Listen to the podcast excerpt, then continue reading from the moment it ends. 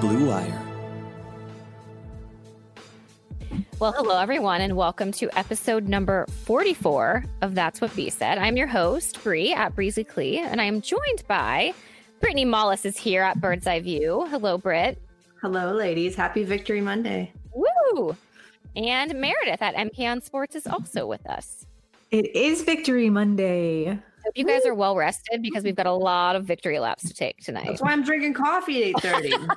So I got to get my energy going. Smart. Ready for these victory laps. Let's do this. It's going to be, I tweeted this, it's going to be a meaty episode. I, everyone was making fun of me for using that term, but listen, it's full of beef, just lots and lots of beef. You're going to be fulfilled 100%. Uh, the Cleveland Browns are three and one. I repeat, your Cleveland Browns are three and one. Woo! We are streaking. That's we get some viewers doing that. um, okay, guys. So we're recording this on a Monday night. Obviously, the, the Browns played on Sunday. Um, last week against the football team, we won a game we were supposed to win. Yesterday, we won a game we were not supposed to win, according to Vegas, a lot of media, a lot of national media, lo- local media, but we did. We How did good it. does that feel? I It. I was not expecting that. It- like we predicted last week, Meredith and I were both wrong. Mhm. I That's just, fine. I'm know? okay. I'm honestly, I'm okay with being wrong. I don't mind. I don't mind either. I was just, I could doesn't be happier to be wrong in this circumstance. This made me so happy. Yeah, so let's get into it. So it was a it was a thriller, 49-38 victory. Um, the Browns really took control of this game early on. They dominated every single aspect. Uh, they did stall a little bit in the third quarter, just letting Dallas hang around, which was super annoying. Um, and there were a lot of things coming out of this game that hasn't happened in many, many years. Mhm. So I'm going to go through them really quickly. Um, it was the first time the Browns have scored over 30 plus points since 1968. Oh my god. None of us were born. Oh my god. Where were you in 19? I think my, I think my dad just had his bar mitzvah in 1968. Uh, it was the first time the Browns beat Dallas since 1994. Again, very long time ago. Uh, the first time in team history, in team history, three Browns players had over 70 yards in a game. Wow. And finally, the first time the Browns have been three and one since 2001. So last week we were playing the game. Where were you in Hmm. 2014? Well, we're going to go back. We're going to rewind 13 more years. Where were you guys in 2001? Brittany, where were you living? Were you in Ohio? North I was Carolina? I was in this same house in 2001. How dare Um, you. I know, right? How dare I? Um, I was in this house. I was a proud basketball player for the St. Stephen Fighting Irish. Yeah. And I was a cheerleader too, if you can believe that. Wow. Can you believe Dual that? threat. Mm, can you? Yeah, I did it all. I, I kind of want to see like high school Brittany as a cheerleader now. Oh no, I'm not high school. I, I was not Oh, middle- school. No, I, middle school. my cheerleading days went from seventh to eighth grade, and then and it was only because at my Catholic school there was only like probably eight girls in the entire class. So we actually we all had to to be a cheerleader for there to be a cheerleading squad. So yeah, Uh-oh. Same with basketball. Where's. Jerry? Jerry needs to show us pictures. I, I have this one picture where I look like the most miserable human being alive, and and it's really I will find it and I will tweet it because it is horrific. Can't wait. Terrible. oh my god, that's exciting. Yes, Can't wait. Meredith, what about you? Um, 2001, I believe, was the year my parents moved out to the suburbs.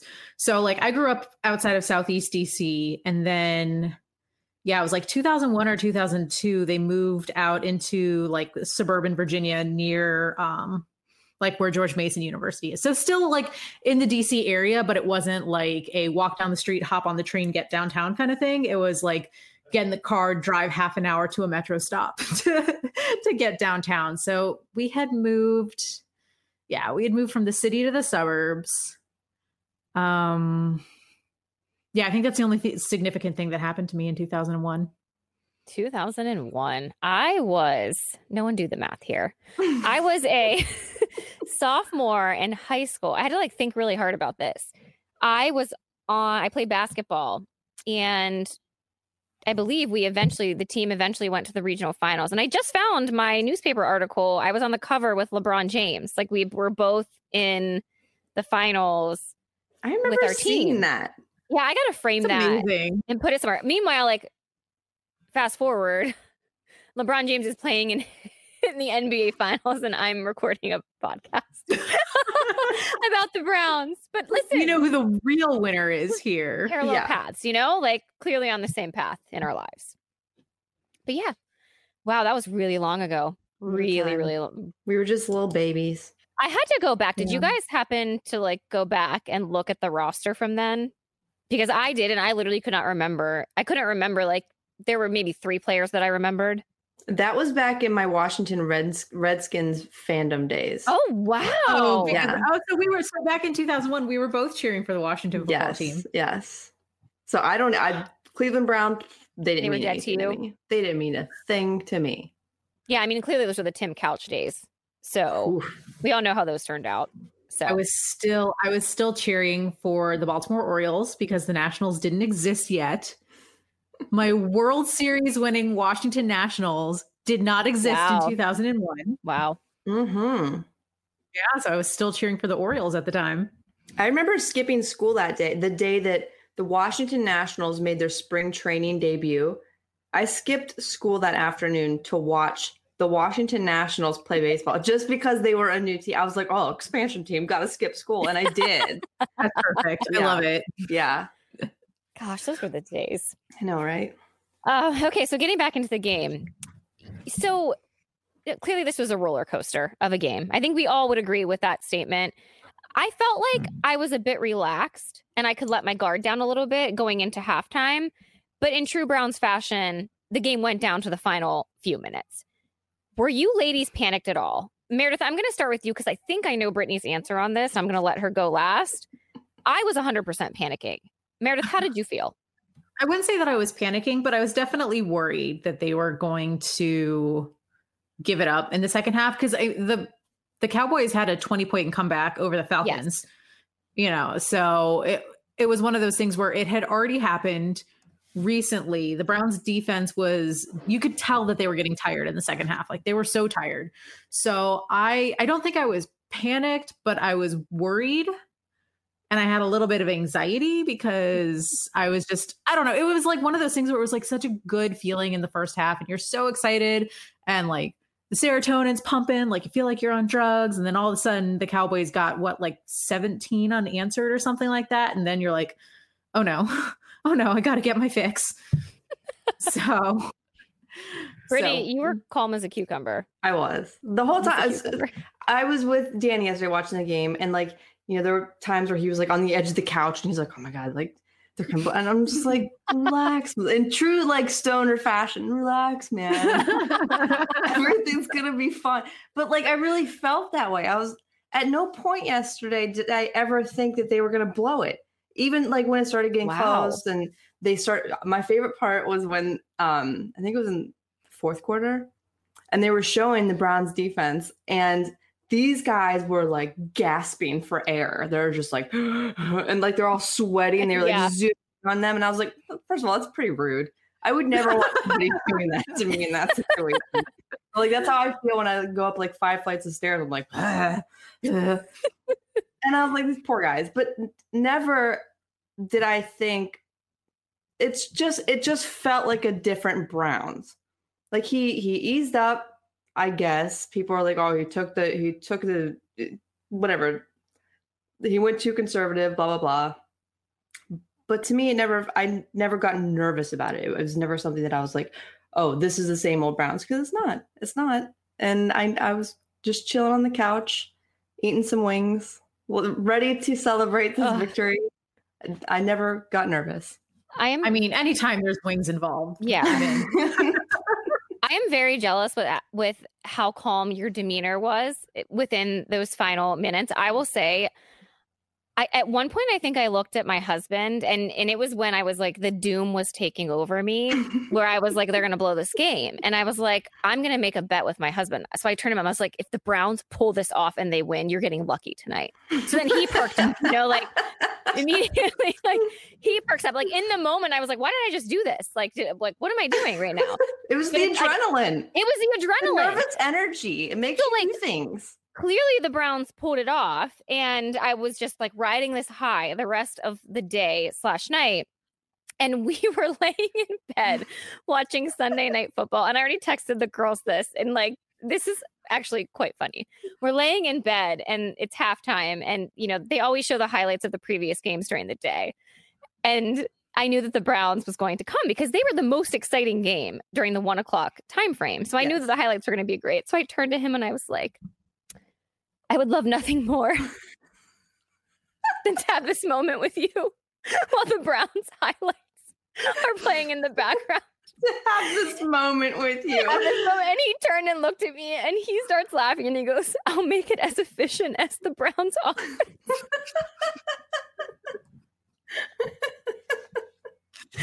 Uh, I hope that I hope he didn't mean that he was going to go three and out in 20 seconds. Oh, Ah. man. Gosh. Um, I'm gonna I'm gonna stop the story right there. Sorry, Jeff. Sorry, mom and dad. Um, yeah. So again, like, don't make any type of bets or wagers while you're in the moment watching the Browns game. I'm just gonna give everyone that word of advice.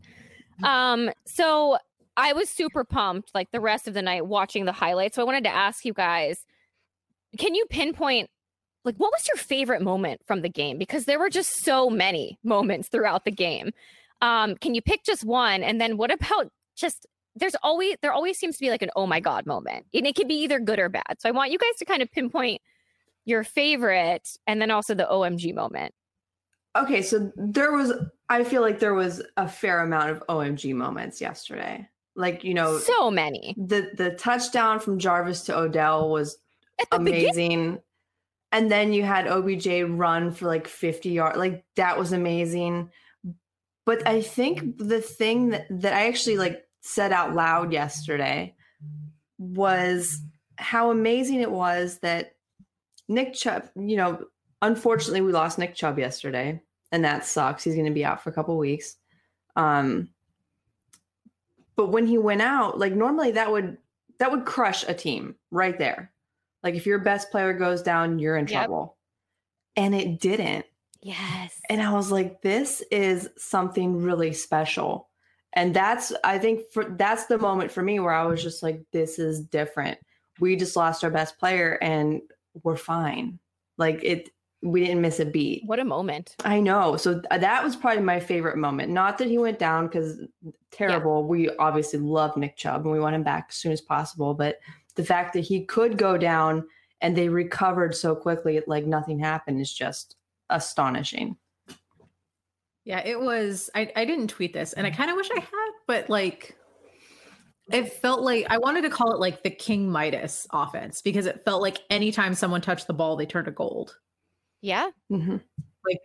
That's I don't know. Maybe that's lame and not a very funny joke, or not that creative. Maybe, but that's kind of like what it felt like. Was there wasn't? I mean, OBJ got a lot of yards, but if you look at the Dallas offense, Dak Prescott had over 500 passing yards, and I think Amari Cooper had had like 300 something receiving yards, and you didn't see those massive numbers on the Brown side because the ball was just perfectly spread out. Mhm. Yeah. Like it was like e- ev- everyone on the offense got a touch, and anytime someone got a touch, they did something with it. So um, I think that that was just that's an exciting thing to see. And I think I saw Pro Football Focus tweet that the Browns currently have the most efficient offense in the NFL right now. Whoa. It just it feels so like isn't that crazy? That Yeah. just feels so weird to say, especially after like the the Hue Jackson years and then the Freddie Kitchens gas leak year. It's just like it's just like an incredible thing to like see everyone tweeting about the Browns, but in a good way. And when I say everyone, I mean the sites like the Athletic and Pro Football Focus, um, and like the nerd sites, the stats sites. They're like, here, like let's show you how efficient Wyatt Teller is. Like, let's talk about how efficient the Browns offense is. And I'm Mhm. just like, "Ugh, so, so refreshing to see. It's beautiful. Yeah. Yeah, I I would agree. Like there were just it was just a fun game to watch. Like that to me, like and and I obviously we were winning most like we were winning the whole game.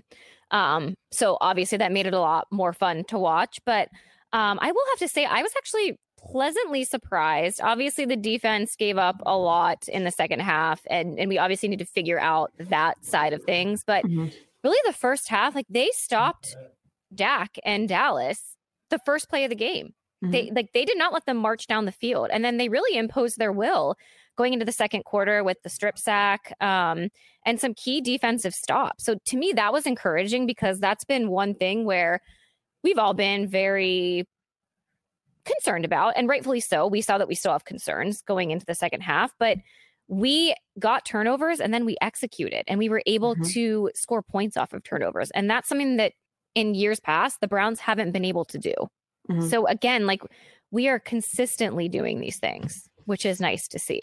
Feels nice. Yeah, in the doesn't past like two or three seasons, how many times did the Browns defense force a turnover and then the offense goes three and out? Oh my god. Exactly. Like, every- Look, like, every- like, pussy. last year's offensive identity, go three and out. Yeah, so every single time. So it was yeah, it was really it was really exciting for them because this happened last week too. They were Mhm. capitalizing on every single turnover. It was fantastic. Yeah. And then Denzel Ward with like the play of the game in the ninth hour, you know, that was the moment where it was just because I, I was a little nervous when Dallas was kind of Me marching too. down with what was it, two and a half Mhm. uh minutes left. And they were, you know, and they were still it was still a two possession game at that point. But I mean, like I said, against the Falcons, they were able to overcome a two possession deficit in like the last 30 seconds of the game. So, you know, you're sitting there, you're holding your breath, you're holding your breath, and then suddenly Denzel Ward out of nowhere. Oh gosh, it, isn't, it, isn't it really refreshing to see a top pick make impact plays? So you have Myles Garrett just bawling out Mhm. time and time again, like proving it, and then you have Denzel Ward making a key crucial play of the game. I mean, he ended the game like that. Like that to me, like shows you, like yeah, we have some impact players on the defense, and that they can be game changers, even if I don't know the balance guys are not impactful. Uh, but you also have to you also have to remember about the defense. We had injuries on the line, so like they were Mhm. exhausted. Um, you would hope that that's not something that we have to deal with as we get into the next couple of weeks. But um, I don't know. It, it was it was wild. And then That- the OMG moment. Like, what about the blocked extra point that ended up being a two point conversion? Yeah, they, there were so many that I just forgot about that one. Like that's what I was saying. I there were so many moments yesterday, and I just want to say, like that first half. For I've been a, Browns fan since like 2007. Okay, that first half was the the very best I've seen the Cleveland Browns look ever. Like I'm not exaggerating. That's I was watching this and remember how we always talk about how Baltimore makes it look so easy and all these teams make it look they made it look so easy yesterday. And I was I was blown away. And then, you know, again, the reason why I wasn't panicking was because like you know, Dal- Dak, as we know, he averaged 100 or 400 yards a game. Yeah. You knew that he was going against the defense that just is not very good yet. So to me, I was like, okay, it's just a matter of time before this catches up with them. And he's going to put up numbers, he's going to put up yards. And I think he ended with what, like 475 or something? I think he had. Did he have five hundred? He might have. threw right for over 500. Like that, That's that's, insane. insane. to have that much and still lose. Like God, their defense. Oof. Um, Yeah, well, at one And how many of those and- came from the second half? A lot. mm, A lot. Someone look that up. yeah well I, and i think of the of the one o'clock games i don't know how the four o'clock games factored in but of the one o'clock games Dak Prescott led the league in passing yards and Amari Cooper led the league in receiving yards. Wow. Yeah. And they lost. Wow. yeah. yeah. Man, tough. Okay, so now, can I ask you guys a question? Yes. Does this win? I, I think Meredith's internet is going in and out. Um, does this win legitimize the Browns as a contender this season? Like, do you feel like this was the defining game at this stage in the season to make them make a name for themselves? I'll go with you, Brittany. We'll, we'll hopefully Meredith comes back. I feel like, as I said, that that first half was the best that I've seen them look since I've been a fan. Um, I think what they did yesterday was make a statement that you know we're not a joke anymore. We have found our identity. Like we're ready to go. You're not going to circle us on the calendar as like an easy win anymore. That's not going to happen because it, you know people are like, well, it's just Dallas, but like we were just talking about, they have a quarterback that put up 500 yards. Like this isn't a joke team. This isn't, you know, the Bengals or the Redskins. Excuse me, football team. such a, it's such a hard habit to break. But yeah, like you know, this was their first real test, and they really, really showed up in a way that even you know, I'm a super pessimist. People get on me all the time for being so optimistic and looking, you know, spinning positivity. I picked them to lose. Just like base, you know, logically. I was like, okay, like, you know, our defense isn't that great. Dallas's offense can put up a lot of numbers, like, eh. but like they they shocked the hell out of me. So, you know, yeah, I think they're putting themselves on notice now. And God, I'm so excited. I can't believe I'm saying that. It's wonderful. Yeah, I agree. It was it was a statement game. It was it was the Browns saying that they need to be taken seriously. Yep. As as they should. And I just I, I love this success. And when we talk about, and I want to talk about Cody Parkey too, because I talked about him last week. I still want to say he's batting a thousand, even though he technically got a blocked kick, but it still turned into two points anyway. So I am just I'm I'm very happy for Cody Parkey. And again, for these games that are close, because I thought this game was going to be close. I thought I was going to be Dallas by a field goal. Mm-hmm. So in these games that are going to be close, and when it does come down to like a 40 yarder or a 42 yarder, I have 1000% confidence in Cody Parkey. Like I am not nervous if they have to pull out the field goal unit. Yeah, I would agree. And, you know, although the score ended up being a lot closer, it, it, wasn't. It wasn't a close game. Like the Browns Mm-mm. controlled the entire game for the most part, outside of just that that last quarter. Um, so I would say if you didn't watch this game, you would think that it was a shootout. Mm-hmm. But obviously, those of us that did watch the game would realize that the Browns really had control of this game, and it was really nice to see. Even though Dallas made a really great play of coming back and getting themselves back in the game, the Browns didn't find ways to lose. Yes. And to me, like that shows just a vast improvement over the years past where we've been in those situations before and we didn't do anything to hurt ourselves. And I think obviously you can chalk that up into coaching, and we're going to get into that. That's going to actually be our next segment. So I don't want to, I don't want to get into this now uh, because I, I want to wrap up with injuries. But to me, it was really refreshing to see them bend but not break. I think mm-hmm. this this is a huge confidence boost going into the next few weeks. So, just to wrap up, yesterday, um, some injuries. Um, Larry Ogunjobi and um, Sheldon Richardson also went out in the game yesterday. Um, it sounds like Larry O is um, day by day. He's dealing with an abdominal injury, and then Sheldon Richardson. Um, Steph said he is okay. obviously, the big news is Nicholas Chubb. Nicholas, my formal name. Nicholas. Nicholas Chubb um, has an MCL injury. Um, obviously, you hate to see that. He's going on IR, but expected to return this season. So I think that is the positive news. We we can't expect to see him coming back. Um, I think we'll get into this in a little bit, but do you guys think that this will be a bigger impact than what you would have anticipated from this team, or the way I think about it is it's almost like an embarrassment of riches at the running back spot like the fact that we have Kareem Hunt to be able to come in after our first down back goes out. Mm-hmm. Not many teams have that. No. And then even to go beyond Kareem Hunt, you know, they were telling that story about who was it that was like on a fishing boat? That's D'Ernest, our little baby D. Like what the heck? And like he comes out and he looks great. And like, you know, obviously I know I think we're gonna get into the offensive line, which I mean, they create holes like I've never seen before. The orgasmic offensive yeah, line creating holes. They really are. They let's call them what they are. um, but no, like again, I can't reiterate enough how refreshing and wonderful this is. Like you have your best running back go down, and okay, like let's just put in someone else and it works. And my God, I can't believe this is the Cleveland Browns. I mean, in, in a pinch, OBJ could be a running. Back. There you go. No kidding. There you go. Right?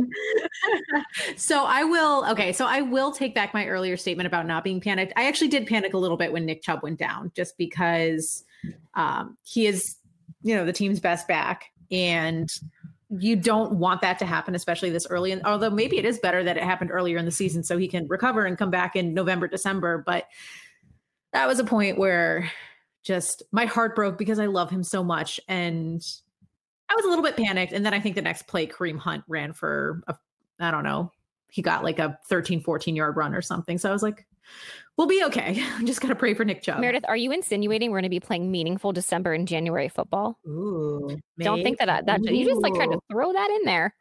I heard maybe. it on the record. Maybe. All right, guys. So we're gonna get into our next segment. Um, we are ready to do some victory laps. Buckle up. We are going to take off. Uh, we're gonna start with this. Kevin Stefanski is legit. This is what we have spent the last 20 years vying for. And we're gonna talk about it. Uh Brittany, I'm gonna start with you because you have a very important point to make here. I have, just I have so many important points to I mean- make. I don't even know where to start. How many sub bullets do I have on this? Let me just count them. One, two, three, four, five, six, seven, eight, nine. We have nine sub bullets, and then we have some sub sub bullets in there. So, guys, we have a lot to talk about with Kevin. I don't- Brittany, I don't kick it off. where to start. Where should I start? Should I start with the with the screenshots?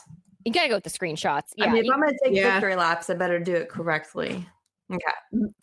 So I was like having a trip down memory lane today. And yesterday I was trying to decide if I was even going to do this because I was like, okay, we're only four games in. Do I want to jinx it? Blah, blah, blah. But you know what, guys? I think we've earned this. We've more than, I, I know we've more than earned this. We've earned all these laps. So, you know, obviously, if you go back to January when they were doing the, you know, Freddie got fired, Dorsey was out. They were doing the coach search, and I can, for, I can't believe it was that long ago. But also, it doesn't feel that long ago. This year has been so weird. oh my god. So you know, from the very beginning, like my my top two choices were Stefanski and Greg Roman. I, but I knew that Greg Roman was a long shot, and you know he fits so well in Baltimore that having him come here, you know, I wasn't going to happen. I was like, okay, Stefanski, that's my dude. I had to deactivate my Twitter for like a week because people were harassing me so bad about me voicing my opinion, my very educated opinion, because I did bring up a lot of reasons why I wanted him. You know, he has similar offense to Minnesota, blah, blah, blah. I was told that it wasn't his offense, all this stuff. So I went through some of these today so I could bring them up. And I'm gonna do some victory laps on these people because they earned it. Because they they harassed me for months about this. All right, so this is a good one. I'm not gonna say their names because I'm not mean, but let's just it guy number one. If you really think he made this hire because DePodesta recommended him, you're missing the point. Stefanski will comply with Jimmy's need for control without putting up a fight. This has nothing to do with whether Stefanski is or is not deserving of the job. It's the process. Um, hey, love your podcast. You're such a beautiful woman. I wish I would be pretty like you, but I can't understand the head coach for the Browns thing from you. You obviously want Stefanski as a head coach because he's good looking. I'm a woman too, but I want a successful head coach over a good looking guy for our Browns. Can't understand this. yikes. Now, was that actually a woman or Oh, was yeah. that just like an egg? Honestly, I don't know. Because, like, I've noticed that a lot on social media lately where people are like, well, if you talk about like a marginalized group, they'll be like, well, I'm a part of that group and I'm okay with it. And I'm like, yeah, you know, you're probably a white boy named Chad. yeah, I don't know who this person was. Um, okay, this is a good one. Uh, I said some. I said for the record, I'm not here to take victory laps. This was the day after he got hired when I activated my Twitter. So everyone has reasons for wanting a specific coach. I'm sorry if you're disappointed. I'm going to try and make you feel better about this. Blah blah blah. Response: But you're always wrong about your sports take. So the fact that you like this hire means it's going to fail. Um, another one. There's nothing that can make me feel better about this hire. The guy doesn't have the experience. He got outcoached in the biggest game of his life. Number three, your sports takes and political takes are equally bad. Another one, pretty sure McDaniels wanted sweeping change and didn't want to be another yes man for an organization that shit the bed for 20 years. This team could win seven games this season. They'll blow two winnable games in embarrassingly fashion, embarrassingly Cleveland Browns fashion and finish 5-11. Um, after the first week of of 2020, I see no difference between Stefanski and Freddie. Another person, Freddie, 30 point loss on opening day. Stefanski, 32 point loss on opening day. I realize you're spinning the positivity yarn here, but this is a strange hill to die on. Trading, this is a good one, guys. Are you ready for this? yeah. Trading Dorsey, Highsmith, and Wolf for DePodesta and Berry is a severe downgrade in any world. I will say the the only one of that trio that I was sad to see go was Alonzo Highsmith. I'm sure. a huge fan of his. Yes. But, you know, John Dorsey wasn't Here's the thing, and I know you put this on the on the rundown, Brie. He did a lot of good things in Cleveland, but I feel like for every like one good thing, there were like Yeah. So I'm not sure if you guys heard the presser, Baker's presser after the game yesterday, and then Denzel Ward's presser today. Both of them alluded, no, they didn't allude it. They said, this isn't anything like last year. Mm-hmm. Okay. That is a very critical comment from two of your very high draft picks and two of your star players. Mm-hmm. And I tweeted about this last night. But the team that we saw play yesterday is exactly who I thought we would get last year a disciplined team, smart decisions, and an offensive powerhouse. Mm-hmm. Freddie Kitchens talked the talk. That is what he talked about being. Mm-hmm. Kevin Stefanski walked the walk. He created his offensive identity. Andrew Berry drafted and signed players that fit that ident- identity, and the players have went out and executed it to a T. It is actually mm-hmm. really quite beautiful to witness because Andrew Berry came in and said, listen, I think Baker Mayfield could be fine. We have great offensive weapons, but what we don't have is an offensive line. Let's go upgrade that. Ding, upgrade. How about that? Has that worked out? hey, we have some we have some really good tight end talent, but let's get some tight ends that block in this scheme so that we can be a run heavy offense. Harrison Bryant, boom. Austin Hooper, boom. Has that worked out? Let's go get a fullback. Again, let's be a running team. Great. How about we sign Kareem Hunt to a deal? Listen, and I understand, I will give John Dorsey credit for getting talent on this team because without John Dorsey, we wouldn't have some of this talent on the team. So I, I will give him credit where credit is due. But I will also say that if John Dorsey did not hire Freddie Kitchens and Freddie Kitchens fail, we would probably still have John Dorsey and we wouldn't have Kevin Stefanski and clearly mm-hmm. not Andrew Berry. So mm-hmm. I'm a firm believer of everything happens for a reason. I'm not going to go back and say, man, I wish last year we could have had Kevin Stefanski. It would have been beautiful, but we also would have had John Dorsey as the GM with mm-hmm. Kevin Stefanski. I don't know if they would have seen eye to eye. So the reality Absolutely is, not. right now in this moment, we are seeing that alignment and we are seeing a group working together with the same goal and the same mindset. And that is something that the Browns have not had. And we talked about this. You can go back and listen to our old episodes. We talked about how important it was that we had a GM and a head coach that were on the same page. And mm-hmm. we knew that analytics were important to the Haslams. They were going to keep DePodesta. Mm-hmm. Josh McDaniels would have been a Freddie Kitchens in a mask. Yes. That's that. I'm sorry. That's it. It, it. It would not have worked. No. Also, one of the things that I love about Stefanski is just how level headed he is. Like, you can take his press conference from the his introductory press conference. You could take his um, training camp press conferences. You could take the press conference from after the loss to Baltimore, and then after the win yesterday, and just like mix them all up. And you wouldn't be able to tell which is which, you know, outside of the answers because he's just so steady and level-headed and even even keel. So like even though he was probably disappointed after the Baltimore loss, like he didn't lose his cool on the podium like yep. some past coaches have done, you know, and he's you know, after uh, an incredible win over the Cowboys this weekend, he's coming up there and saying, and he's giving other people credit too. Like he was giving Bill Callahan credit, and he's just like, there's no ego there. And I really think that that is the biggest key to why Kevin Stefanski is so successful early on. No ego at all. He just wants to go in and win football games. And that's it. And that's what he's doing. Yeah. And it's like he's, you know, we talk about identity like on the field, but like he's creating like this like cultural identity within the team where there's like this trust between them. There's this, there seems to be this respect that wasn't there before.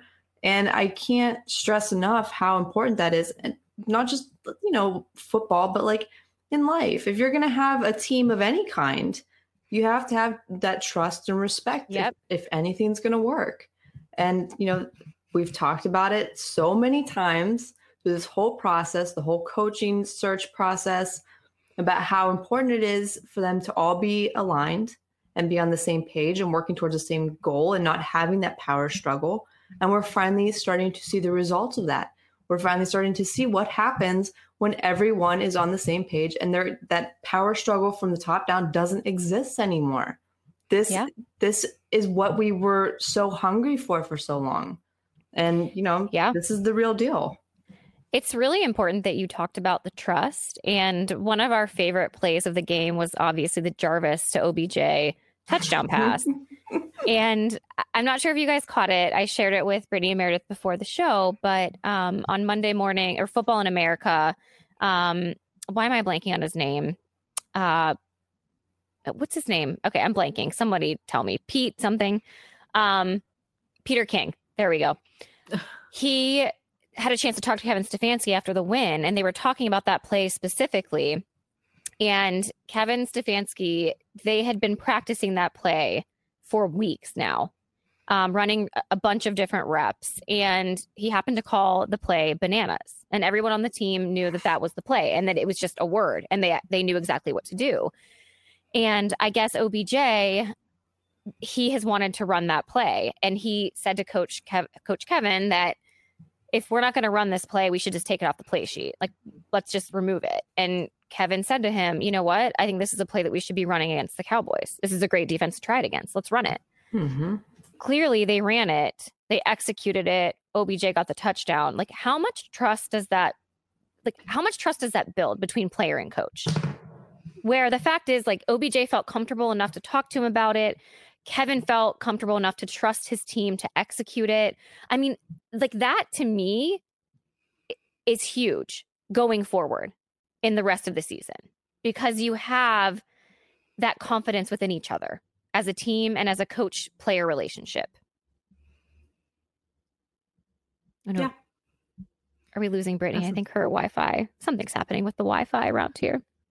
Oh no, gremlins and the Wi-Fi. It's all the McDaniels bros oh, just coming in and trying to like, yeah, they're trying to jam the Wi-Fi signal. But yeah, yeah, OBJ uh, after the game on Sunday had talked about that play because he was asked how much they had practiced it, and he said they ran it every single day, and he said that in addition to practicing it every single day, that he and Jarvis connected every single time. And I think that's what, and that was one of the reasons why he went up to to Stefanski and said, "We have to run this play today," because I think he was sick of practicing it.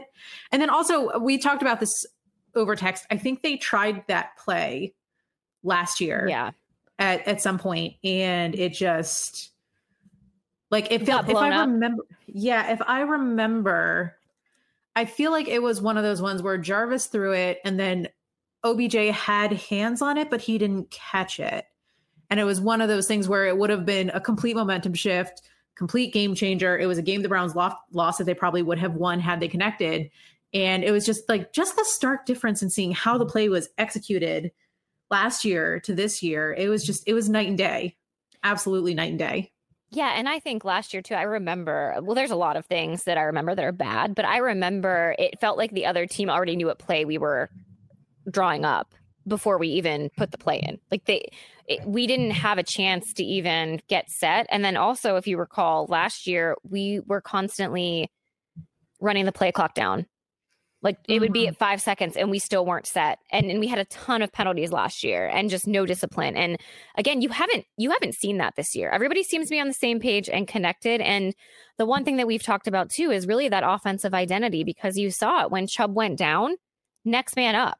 You could plug in the next guy and everything still ran just as smoothly. Like that, that says a lot to me about what the coaching staff has put together. And I think obviously we can't ignore the fact that one of the other great decisions this staff has made is sustaining Stump Mitchell, running back coach. Yes. And getting Bill Callahan for this offensive line. So not only did you Mhm. upgrade the offensive line in terms of players, but you bought you brought in one of the best coaches in the NFL. And clearly that is paying dividends. Also, and this is completely derailing, Stump Mitchell has the best beard I've ever seen. I know. And I mean it, it looks like honestly it's attached to his mask. You know, like it's like, can you buy that mask with that beard? Because I would Well, get yeah. one. I know because like I see like in the Zoom and, and like when we do Zoom calls with him, like his mask, like it. I think there are points when it just like goes below his nose because it just can't his it can't it- his beard can't contain it.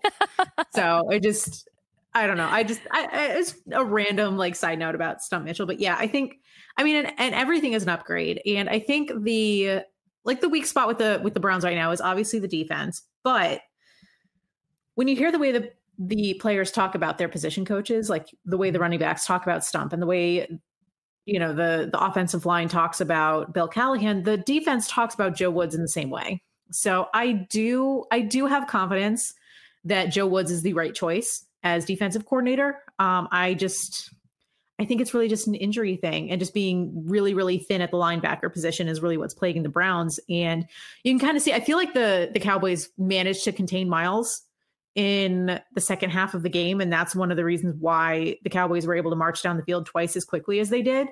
So, you know, you had Myles in the first half of the game with his two strip sacks, which by the way, we might just need to start calling him Mr. Strip Sack. I know.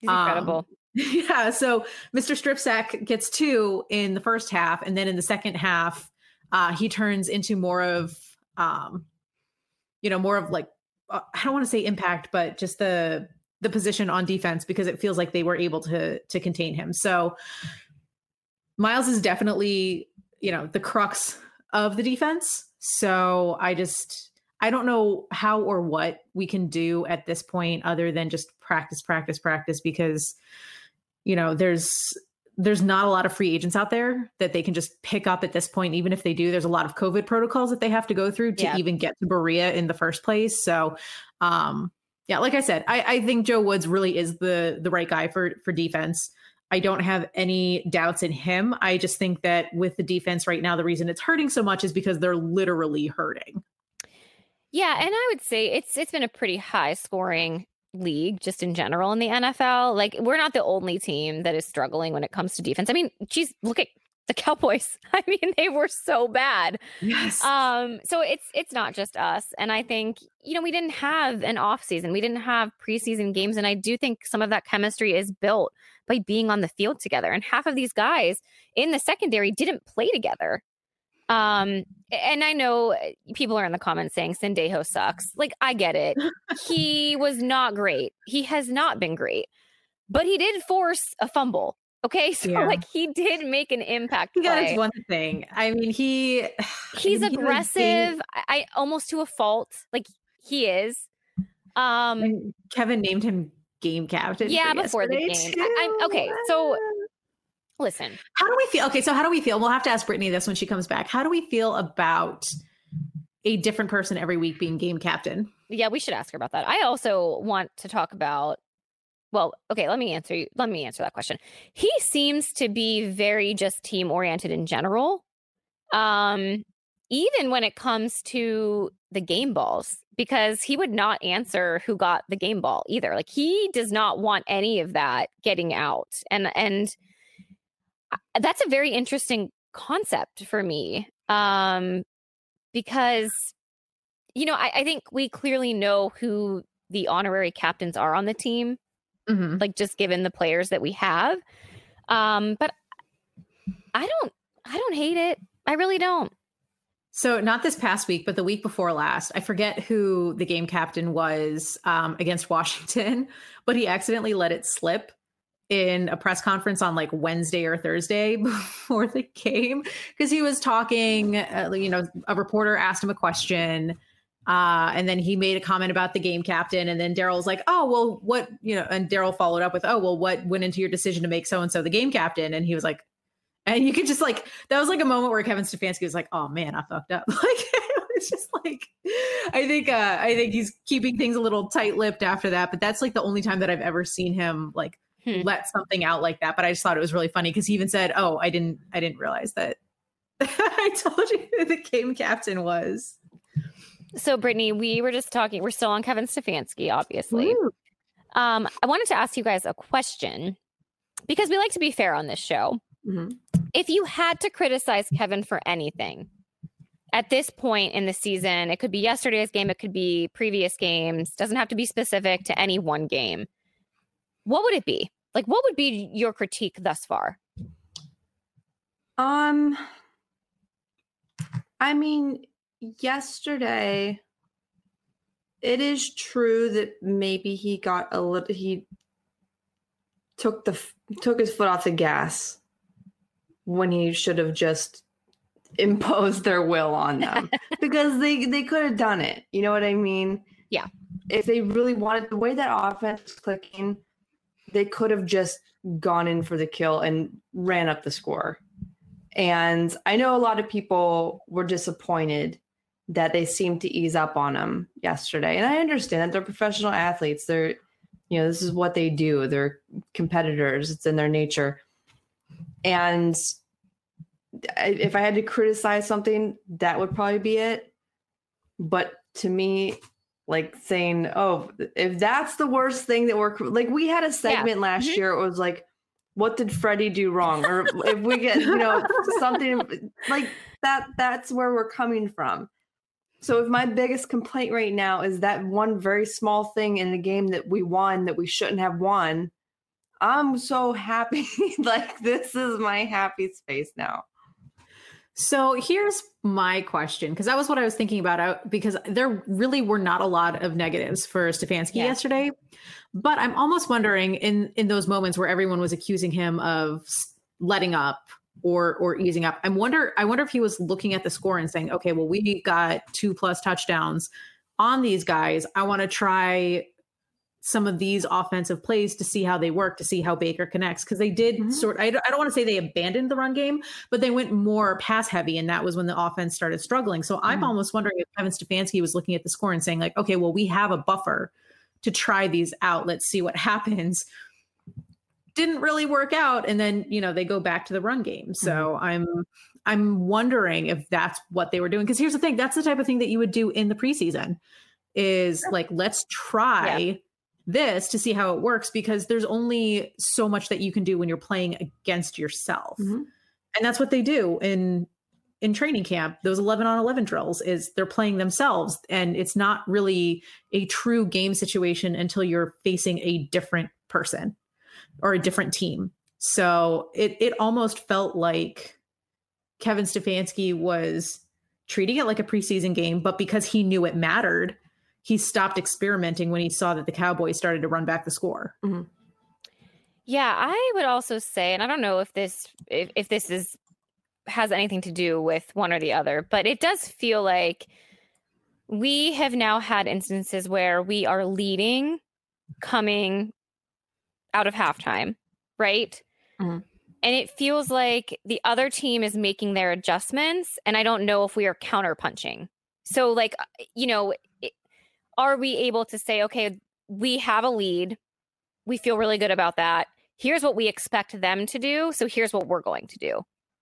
And obviously, we're not comfortable having leads, um, you know, in the past. So I'm hoping that that's something that we see improvement on, and it and mm-hmm. it we aren't conservative in the play call. I also wonder too if they are a little bit nervous about Baker still in they want to continue to build up his confidence. They don't want him to make mistakes. They didn't want to have turnovers Um, because you know, if you have a couple of interceptions or an interception and a fumble, like that can change the momentum of the game almost in its entirety. So I, I kind of understood where they were playing it safe. They didn't want to. They didn't want to shoot themselves in the foot. And and I think in the past we've we've obviously seen ourselves do that, and then everything just comes crumbling down. Yeah. Uh, but again, I I'm very confident in the next few games because I think we've just really scratched the surface of what Kevin Stefanski's offense can look like. Like I truly think like we are bare bones right now. Still. All right, ladies. So with all of this being said, kind of touched on this a little bit, but have your expect have your expectations changed for the remainder of the year? Like are there stakes to be had now? Like we are 3 and 1 in the first quarter of the season. We're going to preview the next the next quarter of the season. But at 3 and 1 at this day on Monday, October 5th, what are your expectations? Listen, my prediction for the season was 13 and 3 and this is going better than I thought it was. I love that answer. Which says so much.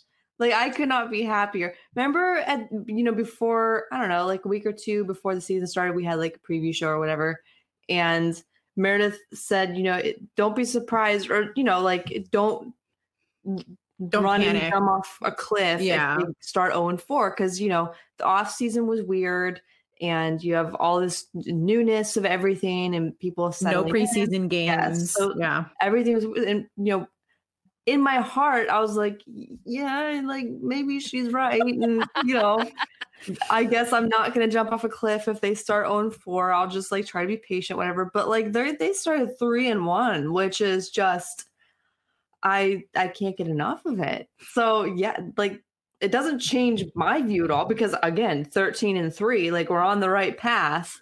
So I'm good to go. But I'm surprised that they do look as good as they do right now. It's it's shocking. I mean, my expectations have changed a little bit. Um, I I think I had maybe ten and six for my prediction, which is pretty good. But I know last year and even the year before that, I think one of the hardest, I guess, realities to handle when the Browns would lose was we would look at these games and say, well, they should have at least been competitive. Mhm. Or even last year, the Browns won six times, but there were only two of those wins that we truly felt good about. And it was, yeah, they won, but they looked really bad doing it. My expectation now is to look good in every single game. Even if they don't win every single game, I'm going to expect competent, strong, good looking football. So even if the Browns lose the game, we're going to be looking at it and saying, well, this was where they did well. This was where they did well. This was where they did well. Their offense just couldn't break through the defense. That kind, like that's the type of thing that I expect us to be talking about from here on out. So mm. I think that's sort of where my expectations have changed for the Browns. I still think they're going to go 10 and 6 and that's not an indictment on them because it's still that's over 500 and that's Yeah. the probably the, the- you know the best 10 and 10 six yeah, 10 and yeah, that would be what the best record they've had since 2014, I believe, like since what Pat Pat Shurmur. So, you know, it's I still think that they're going to go 10 and 6, but I think that they are going to look different than what we would expect if that makes sense. Well, so since we're talking about it now, I'm going to go into that really quick because the next quarter of the season that we're going into, um, we've got some pretty good tests in terms of playing much better defenses. Mhm. Um, so Sunday we are playing the Colts at home. Um, the Colts D ranks number three in the league, uh, which has been a bit of a surprise. They're actually my fantasy defense team, and I I was shocked by that. Um, so I, I do think you know the Browns have struggled against strong defensive teams, and then you turn around and you are away at the Steelers again, another pretty good defensive team, and they have a really strong defensive front. And I think that's where you've seen the Browns struggle. You look at Baltimore, Baker got pressured and he clearly panicked. Mhm. So I think the next two games in this leading up to this next quarter will be really telling. And and it could be two games that we could very well lose. But again, like these could also be team teams that we could very well beat. And you look at the Colts, like it's not like they're an offensive powerhouse. And what have we said? What did we say at the beginning of this season? Our offense need to put put points on the board. Like if we Mm-hmm. can score 30 plus points a game, regardless of what defense we're playing against, we have a very good chance of winning. We do. Yes. And last year, I went back and looked at this. It was depressing. We had eight games where we scored 20 points or less. We lost every single one of those games. Oof. There were only two games where we scored more than 30 points. They were both wins. And then there were three games where we scored 20 plus that were wins. Every other one was a loss. So again, like if you can hit that 30 point number, Mhm. there's a very high probability that we can win. Well, and the thing about the Browns offense is that they are very much capable of hitting 30 points a game. Yes. Like they are built to do that. That's what we thought we would have last year. That's what we should have had last year. But, you know, Yeah. I wrote in the rundown, I said, what's that? I'm just going to say it now because it, it makes sense in the conversation. Yes. You know, we talked last year. I saw a lot of people uh, talking about John Dorsey yesterday and thanking him and praising him for getting all of this talent on this team. And, you know, great. Like, love it. I don't love that they're praising him, but I love I love the parts that he got us, right? Yes. Yeah. But then, you know, again, he brought you Freddie Kitchens. So there was a, a payoff there. And I thought to myself, you know, it's great that he got all the ingredients for something. Like imagine making a meal, right? And you get in the kitchen, you have all the ingredients, analogies. you're just ready to go. And then you sit a baby next to the stove and say, Here, cook something. It's never going to work. All you're going to get is a big mess. And that's exactly what they had. So, you know, you could say, oh, he did this. He did, yeah, but he also brought you Freddie Kitchens. Freddie Kitchens would still be here right now if John Dorsey were still here, period. He would not, he was not going to fire him. That was not going to happen. So, so Freddie Kitchens is the baby in this. Oh, he's clearly. always the baby. Freddie Kitchens is Wearing- forever the baby who's just going to make a Wearing mess a- in the kitchen. He can have, you know, everything ready to go, but you can't put a baby in the kitchen and expect them to make a meal. It's never going to happen. Is he wearing a uh, Pittsburgh started it onesie? Ugh. Well, to wrap up that quarter of games, we will end with away at the Bengals and then home against the Raiders, which should also be a pretty good match. I mean, like, like the Raiders Ooh. game is interesting because that's another team that is vying for a wild card spot. And really, you know, at this point, win the division or get the wild card spot. That's that's what I'm shooting for. yeah, these next two games Well, are going to be and- interesting. Yeah. Yeah, well, and I think I had the Raiders as a loss initially, but after the Cowboys game, I would not be surprised if the Browns won because the Raiders to me are a very similar team as the Cowboys are where they've got an offense that can run up the score, but their defenses are is averaging 30 points. You know, Yep, giving up 30 yep. points. So, you know, when you have a defense that gives up that many points, this Browns team that we have right now is going to take advantage of that. Yeah. So, you know, before the te- before the season started, I was looking at the Raiders as that game being a loss, but after the game on Sunday against the Cowboys and how they just completely manhandled them, I'm like, you know what? That Raiders game could be a win now. I would not be surprised if that if they wind up winning that game. Yeah, I we will hopefully be able to put out a preview episode later this week against previewing the Colts, Browns versus Colts. So stay tuned for that. We will get into those details. We want to wrap up obviously the exciting game last week and then we're going to we're going to end with our segment of the recurring annoying things on Browns Twitter because stay annoying, guys. um so OBJ is incredible. Yeah, that's it. Like I don't even know if we need to talk about it. But but okay, actually I'm gonna I'm gonna go into the next segment because everyone that wanted to trade OBJ, have you eaten your words yet? Like, have you admitted that you were wrong? Because when Nick Chubb went down, understanding we had Kareem Hunt to backfill, I thought about the amount of weapons that we had on offense, and OBJ particularly came to mind for me, meaning that we have a very talented wide receiver that could take over a game and be that impactful. And that is exactly what he did. And it was incredible to witness. Yeah, I think uh, our very dear friend uh, Cameron Justice tweeted Yes, out uh, Great article. that um yeah well she tweeted out the article and i think before she tweeted the article she said uh a lot of you owe obj an apology right now Yes, so true. So true. So uh yeah, I uh yeah, I wonder where those trade OBJ people are right now. They don't care. They're never gonna eat their words. They just pretend they didn't say it. And you know what? It's It's true. They probably let them live with him being great every Sunday. That's fine. I'm here. They that. probably delete the tweets and then act like, "Oh yeah, I was on I was about OBJ this whole time." Well, when I tweeted out about how after the first game of the season, when everybody was calling to trade OBJ, fire Kevin Stefanski, and what was the third thing? I've already forgotten. There was a third thing. Everyone was saying that, that didn't Oh, happen. probably Ben Baker, Baker. too. Yeah, and nobody. yeah.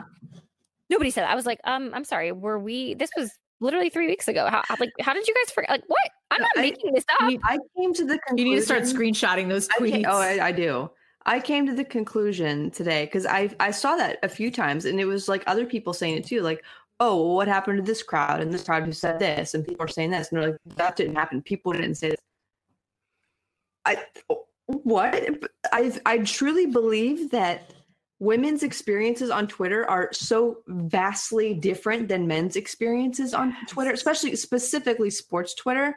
Because I told you guys, I had people yelling at me all game yesterday to calm down, calm down. It's just this, calm down. You know, it's just doubt. Like this was all game the entire time. So don't tell me Oh, and you- what does or doesn't happen What I'm telling you from my mentions what happens. This has happened. Brie, it's happened Oh. to you. I, I, I had to deactivate my Twitter because people were like, Kevin Stefanski's terrible. This stuff happened. It may not happen to you because you're not a female on Twitter talking about sports, but it doesn't mean it doesn't happen. I can guarantee that every single bro telling you to calm down was screaming their asses off at every single touchdown. Oh, sure. You know that they were cheering and high fiving and doing whatever they do, whether it was at, at their house or watching with friends or hopefully safely at a bar. Like whatever they were doing, you know that they were cheering and screaming and losing their voice for how loud they were It's shouting. so at the same time, while tweeting it, while tweeting at you to calm I down, hate, you know I that hate when happening. people try to act like an authority on an experience that is not their own. Don't Yes. ever do that in any situation. If somebody's telling you there's a problem, if somebody's telling you that something's happening, believe them. Like we uh, we don't have the luxury of making stuff up. We don't yes, yes. because people are so eager, they're so hungry to get us in this gotcha moment. So we don't have the luxury of saying, "Oh, this happened." You know, we have to have proof for everything. So I just read you screenshots of bullshit that I have to deal with on a daily basis.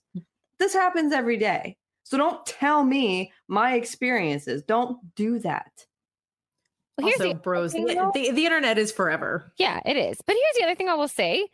We are more than fair. We will admit it if we're wrong. Like the people that are trying to wait for us to get a gotcha moment, like I will fully admit when I'm wrong about something. Like I I have no pride in that. Like I don't care. I put things I live tweet Browns games on Twitter. Last week people were attacking me when I said that the defense wasn't going to win the game.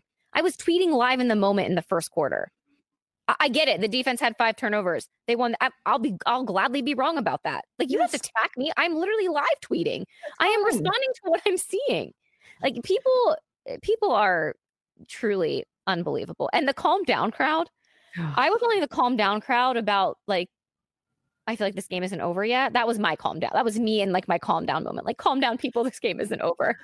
Well, I also feel like that was like your affirmation to yourself. Like you're getting overexcited and you're like, all right, Bree, calm down, calm down. And you just happen to tweet it out. Well, like that's okay. You know, you're you're not, you know, you're not tweeting at people, screaming at them to calm down the way people Yes. were in Brittany's mentions doing that. Yes, So I was clearly making uninformed, questionable decisions with my husband, like in the same breath. Like clearly, I'm erratic on Twitter as well.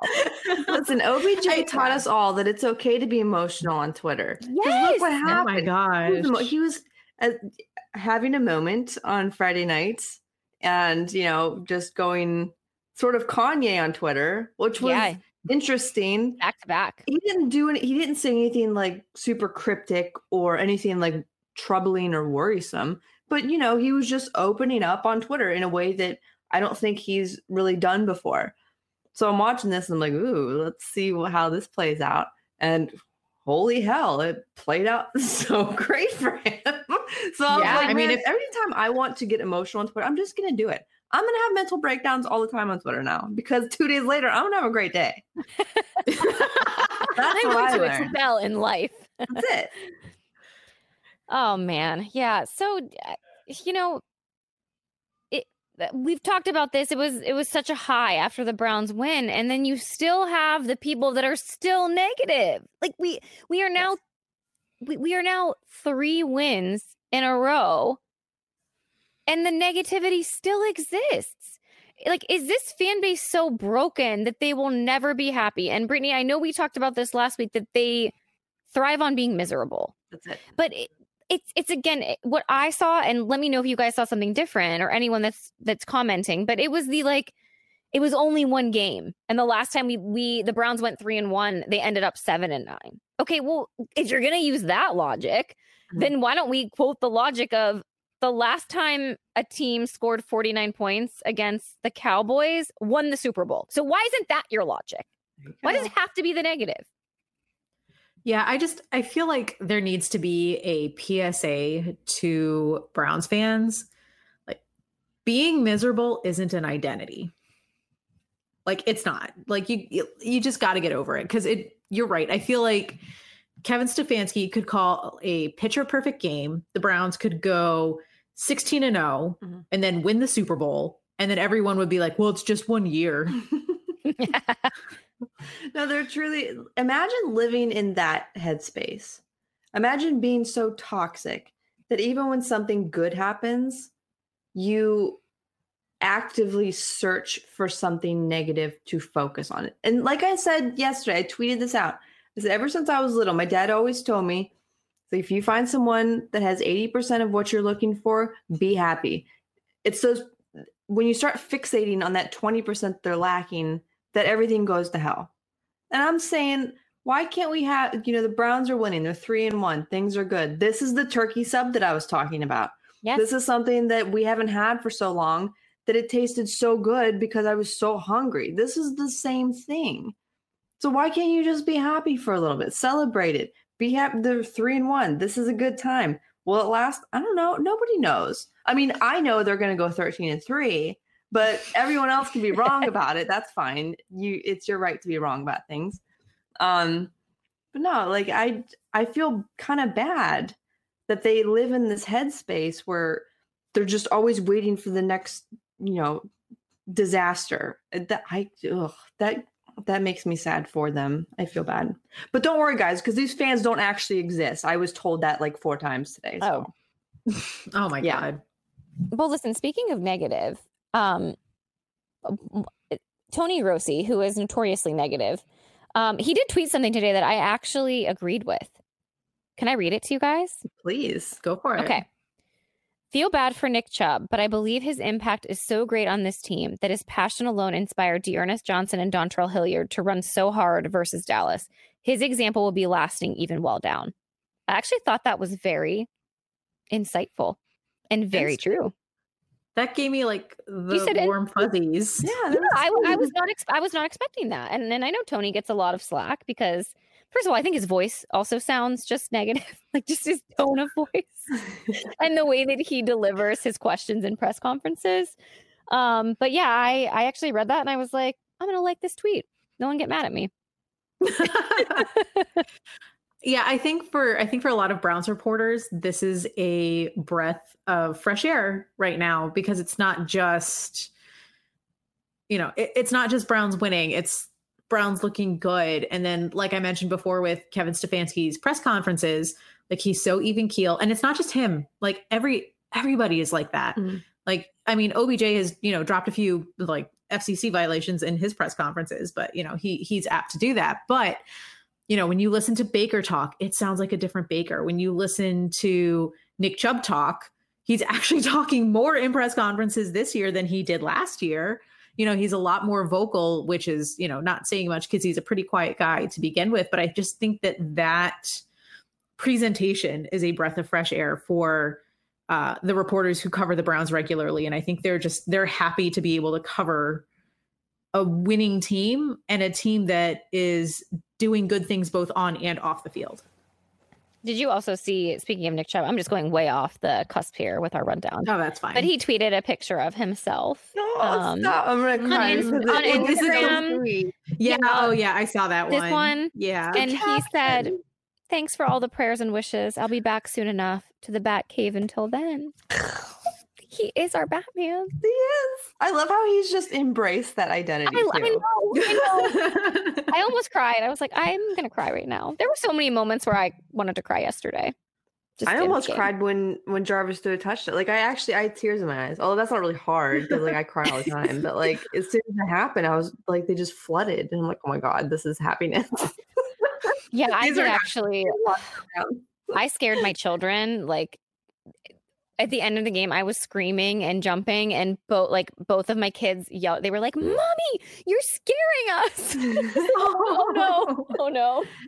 Yeah, it was funny. I went back and I watched a lot more highlights uh, today than I, you know, I, I'm not able to pay as close attention during the highlights because I'm running the radio broadcast. But uh, I went back to watch today. And one of the things that I missed because I wasn't looking for it was Baker celebrating on the touchdowns. Because I said this last week, like he he goes harder when his teammates celebrate than like uh, or when his teammates score than like anybody else. But like I was watching, I, I rewatched that uh, OBJ 50 yard run that could have been disaster when he went like Yeah. backwards for 15 yards. But you know, Jarvis Landry drew through def- or he drew two defenders away from OBJ. Yeah, just like the the blocks, the holes, and then I think the next gen stat said that he got almost 20 miles an hour Yeah, yep. sprinting. Yeah. That is inhuman, uh, you know. And so I just I need to go back and watch the highlights so I can like look specifically for Baker celebrating because I love that. That's like the one thing that hasn't changed about Baker from last year that I'm glad Yeah. that hasn't because I love that about. I mean, the him. Browns are having fun. It was nice to see Donovan Peoples Jones yesterday too. Yes. yeah. Yes. I mean, yeah, had I a think killer we- block on that play. I think. I think we're. I was watching that today, and I saw how much love that specific tweet got with the video in it. You know, it showed Donovan Peoples Jones blocking, and I was like, I wonder if other fan bases are go this crazy over watching a, a wide People receiver block blocks. someone. We're just like, ah, Super Bowl, he's blocking. We have it all. Yeah, I like feel- the I response to of- that, that one little thing that he did, and I'm sure, like to him, it's not really a big. He's like, okay, like you know, It's my job. yeah, I'll just go out and do it. And we're just like, yeah, we're lighting fires because he blocked somebody. So true. It's the turkey sandwich because we haven't seen that that type of play in so long that uh, they're, you know, OBJ was hungry, we're hungry, and so they're giving us a turkey sandwich. You bring love up, it. you know what? That turkey sandwich analogy is great though, because the players on this team seem to know what their role is and what is expected of them. And they go out and they execute it. Yes, and they have a coach that doesn't want any credit for it. Yes. He's just out there doing it every week, and he's just, you know. Uh, also, one thing that I I don't know if you guys talked about this because I sort of missed most of the Stefanski thing. It- side note, isn't it like terrible that I don't have great Wi-Fi? My dad works on computers for a living. yes, Jerry. This is a tragedy. Everyone needs to cyberbully him internet because this is unacceptable. Um, well, here's the thing. Uh, side tangent. I feel like if anyone tried to cyber bully Oh, Jerry, destroy them. like, yeah, no, no one would. No one would survive. Don't would do not that, even guys. try to Don't cyberbully him. Jerry um, World. But no, fix that. one thing yesterday, you know, we talked a little bit about Callahan and like what it, Stefanski surrounded himself with the right people. Yes. He made such smart hires for this team. He retained Stump Mitchell, who I went crazy for yesterday. When they showed him on the sidelines and he had his beer and the cornrows and stuff, I was this like, Stump, I'm in love. yeah, we. I fall yeah, in we love talked on about. average like every 12 minutes during a Browns game with somebody different. I was so Yeah, in love with Stump yesterday. Yeah, we we definitely talked about the beard. He's got the best beard, like He's better than James best- like, Harden. I want to be his best friend. He looks Yeah, like he yeah. is just the best person to be around. yes, absolutely. Yeah.